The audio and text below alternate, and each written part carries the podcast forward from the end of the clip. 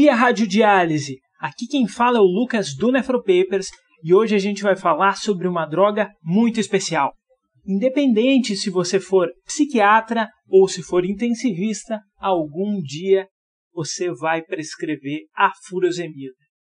Então, a furosemida, assim como a, a bumetanida, a torsamida, ela vai ser um diurético de alça. E para entender um pouquinho sobre ela, a gente tem que falar um pouquinho sobre os canais que ela age.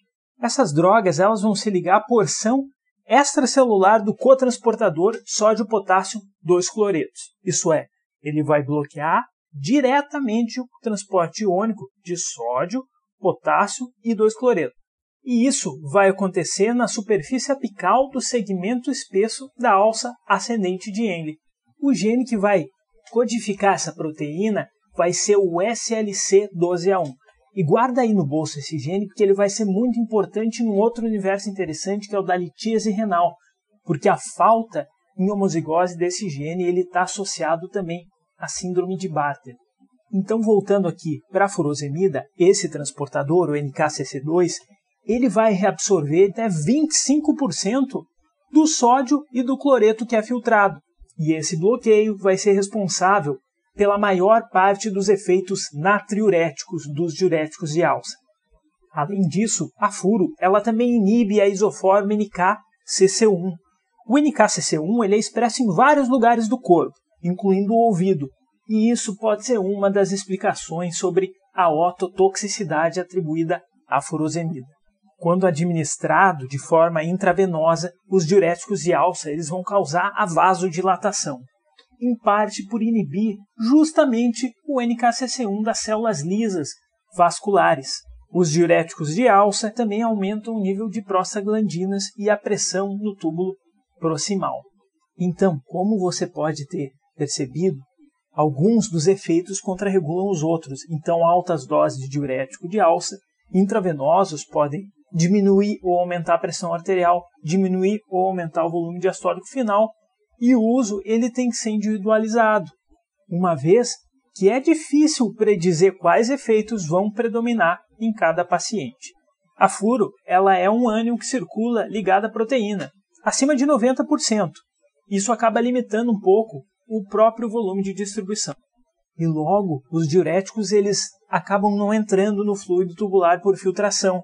Então eles vão precisar de uma secreção através das células tubulares proximais. Eles vão ser carreados através dos transportadores orgânicos e da proteína associada à resistência a múltiplas drogas do tipo 1B. Nome bonito, né? Mas é importante. A deleção genética desses transportadores, eles causam é, resistência a diurético, isso são estudos em ratos. Mas e daí, Lucas? Qual o impacto clínico disso? Esse efeito ele também é mimetizado em humanos com anti-inflamatórios não esteroides ou ânions urêmicos endógenos que, com, que competem pela secreção nesses transportadores. Então, pacientes que são usuários de anti-inflamatórios, eles podem ter uma resistência ao diurético por esse mecanismo. Legal, né? Quando administrada de forma oral, a furosemida ela tem um efeito limitado, que vai ser aproximadamente 50% da dose, mas chamar atenção que isso pode ser de 90% a 10%, sendo que a ingesta de alimento pode retardar a absorção e pode também reduzir até o pico de concentração. Devido a essa instabilidade, a gente também sabe que aparentemente a meia-vida após a ingesta oral ela acaba sendo maior do que a meia-vida é, pela droga endovenosa. É importante para fins de conversão e na emergência que pacientes com função renal preservada, as doses intravenosas, elas vão ser aproximadamente aí duas vezes mais potentes que o equivalente oral.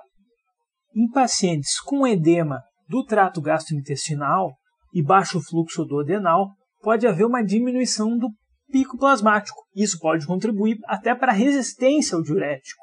Para se ter uma ideia, a torsemide ela vai ter uma meia-vida, tem um estudo que compara é, em pacientes com IC em relação à furosemida, e 6 horas versus 2,7 atribuída à furosemida. E também tem estudo aí que sugere que a torcemide ela seja mais benéfica em, com desfecho de readmissão hospitalar em paciente com insuficiência cardíaca. E quando a gente fala nesses diuréticos, vale a pena lembrar que geralmente a gente não está só a fim de aumentar a excreção urinária do cloreto de sódio, mas também de gerar um balanço negativo de sódio, cloro e água. E no longo prazo, eventualmente, diminuir o volume do compartimento extracelular. Mas sabendo que a meia-vida do diurético de alça ela é baixa, os efeitos no fluido extracelular ele também vai ser complexo. E aí, pessoal, eu queria discutir um conceito bem importante. Uma dose de diurético de alça ela aumenta a excreção de cloreto de sódio por várias horas, mas se ela é seguida por um período de excreção de sódio bastante baixo. Se a gente pensar que um balanço negativo de cloreto de sódio ele vai depender da excreção de sódio em 24 horas ser maior que a ingesta, se a ingesta for rica, a retenção de sódio pós-diurético ela pode até suplantar o efeito natriurético inicial, se o intervalo entre as doses são longas. Mas se a ingesta de sódio for baixa, então ela vai permitir a excreção urinária de sódio suplantar a ingesta. O que, que eu quero dizer com isso tudo? Que a diferença desses efeitos no, no fluido, até no fluido extracelular, ela reitera a importância da dieta pobre em sódio naquele paciente em que a gente está dando é furosemida, sobretudo nos pacientes com insuficiência cardíaca. Quando o fluido extracelular declina, um segundo tipo de adaptação pode ocorrer, durante a qual a resposta natriurética a cada dose do diurético ela vai diminuir. Isso também é chamado de breaking phenomenon. Isso pode envolver sistema nervoso simpático, ativação do sistema renina-angiotensina-aldosterona e a próprio remodelamento néfrico. Se o breaking não ocorrer, tratamento de longo prazo com diurético ia causar contração do extravascular. Mas quando isso ocorre em pacientes com congestão, isso acaba contribuindo para um mecanismo chamado de resistência aos diuréticos. E dessa forma, o mesmo mecanismo que para determinado paciente é resistência a diurético, para outro paciente ele vai ser adaptação ao diurético. Muito dos dados que a gente adquiriu sobre a furosemida ela vai derivar da análise dos estudos com insuficiência cardíaca. O Dose Trial, por exemplo, avaliou a abordagem dos diuréticos quanto à rota e a dose de administração e insuficiência cardíaca descompensada. Num desenho que é um fatorial 2 por 2 em 308 pacientes com IC descompensada randomizados para receber dois bolos diários ou infusão contínua com baixa dose ou alta dose, e aí vale um parênteses que as baixas doses eram equivalentes às doses orais prévias à hospitalização e as altas doses eram duas vezes e meia a prévia. O grupo com alta dose teve desfechos mais favoráveis. Uma coisa interessante é que a piora da função renal, que no estudo foi definida por um aumento de até 0,3 mg por decilitro de creatinina em 72 horas após a randomização, tendeu a ocorrer mais frequentemente nos pacientes com alta dose. E análises pós-ROC depois vão sugerir que um aumento inicial na creatinina sérica nesse trial ele foi associado aos melhores desfechos clínicos de longo prazo. Mas lembrando, isso é insuficiência cardíaca. Outro tópico importantíssimo é a resistência aos diuréticos. Quando o diurético não diminui a congestão a despeito de máximas doses, esse paciente é classicamente chamado de resistente a diurético. E na realidade, eles vão possuir maior morbimortalidade, principalmente aqueles com comprometimento cardiológico concomitante. Mas para falar algo sobre resistência, é preciso falar também sobre o remodelamento dos néfrons. E aí a gente vai lembrar que o néfron vai compreender segmentos distintos e com distintas funções na absorção do sódio.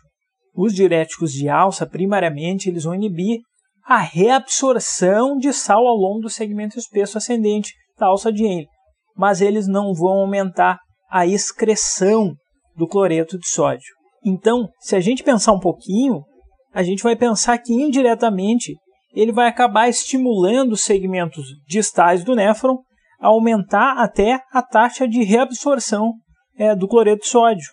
Isso vai causar algumas alterações quando há o uso sustentado da furosemida, que vai incluir, inclusive, é, o remodelamento do túbulo distal com a chamada hipertrofia do túbulo contorcido distal, dos túbulos coletores e até do ducto coletor. Esses efeitos envolvem as células que costumam transportar sódio iônico, mas também envolve as células intercaladas, que participam da reabsorção de cloreto e na homeostase é, do equilíbrio ácido-base. O sistema renina-angiotensina-aldosterona parece ser, parece fazer parte de uma via de sinalização que contribui para esse fator, pois a aldosterona classicamente ativa os canais é, epiteliais do sódio. Um segundo mecanismo vai envolver o aumento da oferta do soluto aos túbulos distais, o que vai aumentar o fluxo do soluto transepitelial e vai resultar em um aumento da transcrição desses próprios segmentos. E o terceiro mecanismo vai envolver os efeitos metabólicos sistêmicos do uso do diurético, que inclui a alcalose metabólica e a hipocalemia. A gente sabe que mesmo diminuições excretas no potássio plasmático vão estar associados com mau prognóstico, porque a hipocalemia está associada com a ativação do cotransportador de cloreto de sódio e também com o remodelamento do túbulo contorcido distal.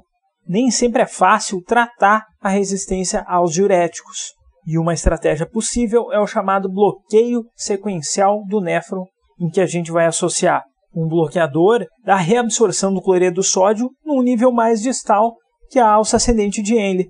Aí vale ressaltar que os estudos gringos que foram feitos com essa ideia, eles utilizaram a clortalidona e até endovenosa e a metolazona, que são alternativos aí à nossa clássica é, hidroclorotiazida. A amilorida ela pode ser uma alternativa e os inibidores da anidrase carbônica a famosa acetazolamida, que ela inibe a pendrina, que é o trocador de cloreto de bicarbonato, ela pode ser utilizada nos pacientes com alcalose.